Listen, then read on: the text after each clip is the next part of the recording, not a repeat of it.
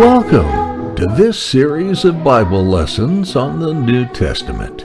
In these 42 lessons, we will teach the history of the Lord Jesus as delivered to us in the four Gospels. We will start with the days that led up to Christ's humble birth in Bethlehem.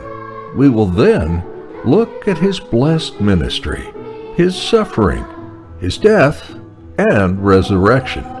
His humble life on earth concludes with his ascension, and after this, the blessed outpouring of the Holy Spirit. Lastly, we will teach the calling and ministry of the greatest evangelist that ever lived, Paul the Apostle. These last lessons are taught from the book of Acts and include Paul's missionary journeys. Be sure to use the lesson guide with questions and knowledge exercises presented with these lectures. We hope these lessons are a blessing to you. Thank you. In Lesson 15 of our Bible study on the life and the ministry of Christ, we wish to focus on Jesus, truly the Son of God. Again, we see this in two lessons, uh, two parts to our lesson. One, walking on the water. We find this in Matthew 14, verse 22 through 33. Part two, we hope to study about the transfiguration, and that we may find in Luke 9, verse 28 through 45. So, first, the walking on the water. Matthew 14, verse 22 through 33. In our last lesson, we saw how that Jesus he fed the multitude of 5,000 with five loaves and two fishes. Now, Jesus knows the thoughts of all men. He knew also the thoughts of the disciples and of the Jews gathered around him. He knows uh, that the Jews are waiting uh, for the Messiah, and they are expecting him to come as a king who will deliver them from the Romans. And now the disciples and the people are thinking that this is the time uh, to anoint Jesus as their king. Who would not want a king who can feed a multitude with a few loaves and a few fishes. But Jesus knows their thoughts, and therefore he constrains them to go into a ship.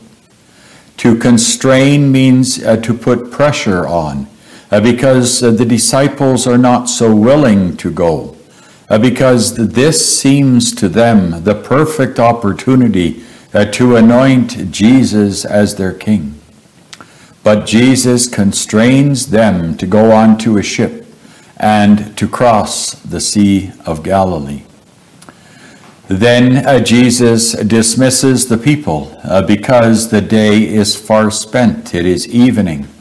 Uh, they must go home. And then Jesus himself goes up on the mountain to pray. Notice that even the Lord Jesus needs time to have communion and fellowship with God his Father. He goes onto that mountain to pray. Would that not be a lesson for you and for me that we must take time uh, to have a communion with God? We must take time to meditate and to pray because our life and our being is in God's hands. We need God uh, to direct us in all our ways. But Jesus spends the night upon that mountain praying uh, to his Father. And his disciples are in the ship, crossing the Sea of Galilee. And while they are crossing, uh, suddenly uh, the wind begins to blow and a storm comes up again. And the disciples are afraid because the waves are slamming against the ship and they are the water is entering the ship. The last time they were in a storm, they had Jesus on board, but this time they do not have Jesus with them. And so uh, they are afraid uh, that they will perish in the sea. And because that wind has been blowing against them, uh, they are not making any progress. They're not getting any closer to shore. And while they are on the ship, uh, they look over the side and suddenly they see something upon the water. Uh, they do not know uh, what it is or who it is, but they begin to think that must be a spirit, because who else walks on the water? But as Jesus comes closer to their ship, he says to them, Be of good cheer, it is I be not afraid. And then the disciples look at Jesus, and Peter says to Jesus, If it be thou, bid me come unto thee on the water. Now we do not know why Peter would have said this. Is it uh, because of his impulsive character? Or is it because Peter believes in Jesus and believes that Jesus has power to make him walk on the water as well? Well, Jesus says, Come. And Peter, by faith, steps overboard onto the water and walks towards Jesus. Now, you and I would think that's impossible. That is right. Humanly speaking, impossible. But with God, all things are possible. By faith, Peter walked on water. But Peter had to learn a lesson, and that is that it was not in Peter that he was walking in on the water. No, Peter there looked around and he saw the waves violently around him, and he began to fear and doubt. And then Peter began to sink. Oh, he calls out, Lord, help me. And Jesus stretched forth his hand, and he took Peter up. But he also reprimanded Peter, and he said, O thou of little faith, wherefore did you doubt? Oh, there is the lesson for you and for me. Peter could walk on water when he looked to Jesus by faith. But when he looked at the circumstances around him, then he began to sink, because Peter could not believe of himself. He had to learn that faith is a gift of God. Oh, we hear many people say, the Bible says, believe and be saved. Well, if there was ever a man that should believe and be saved, it was Peter sinking in that water. But Peter had to learn that he could not believe of himself. He had to receive faith again in exercise from God.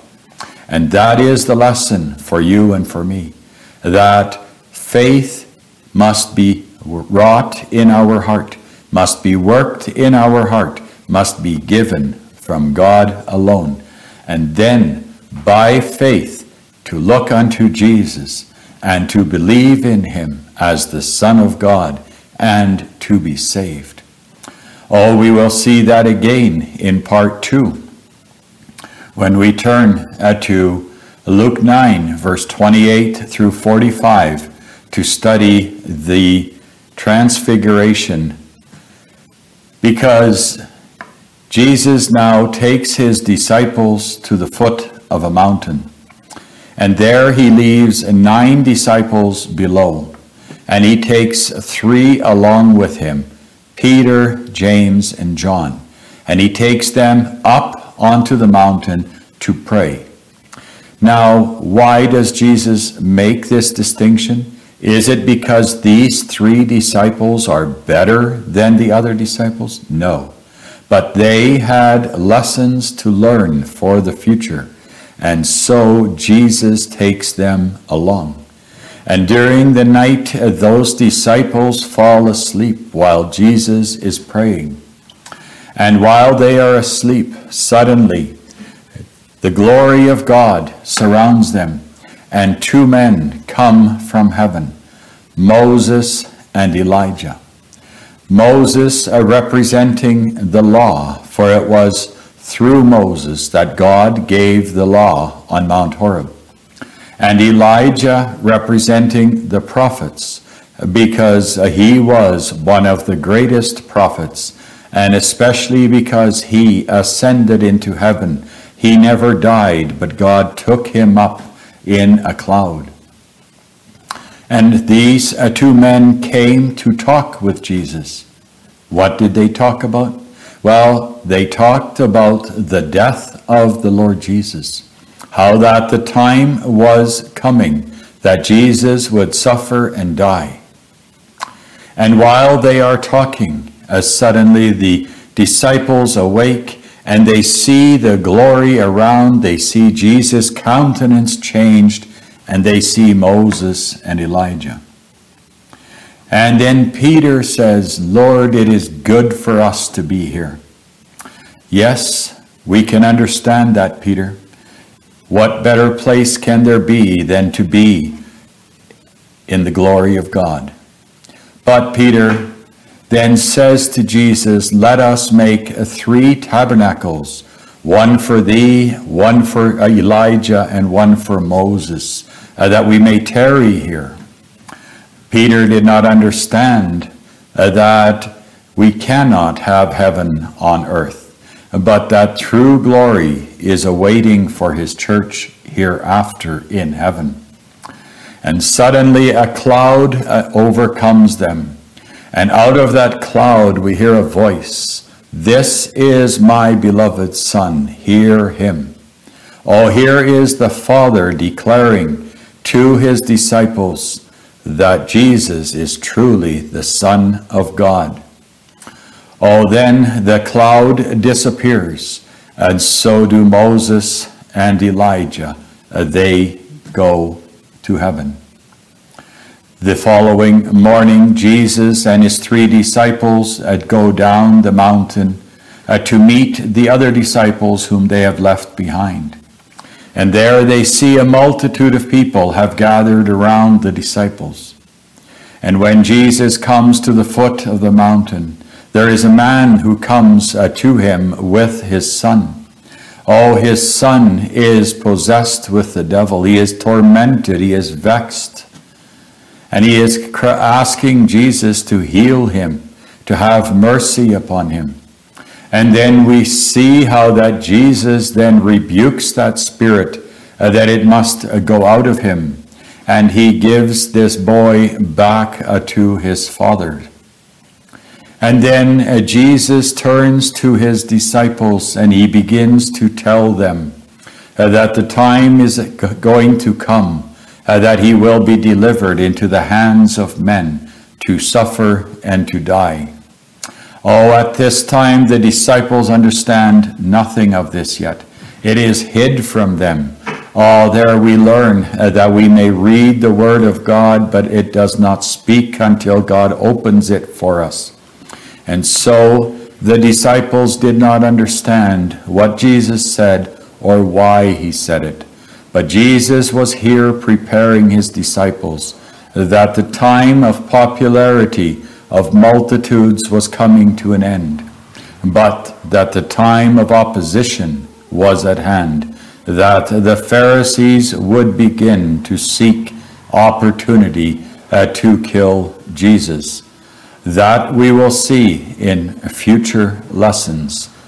May the Lord give us a blessing. Thank you.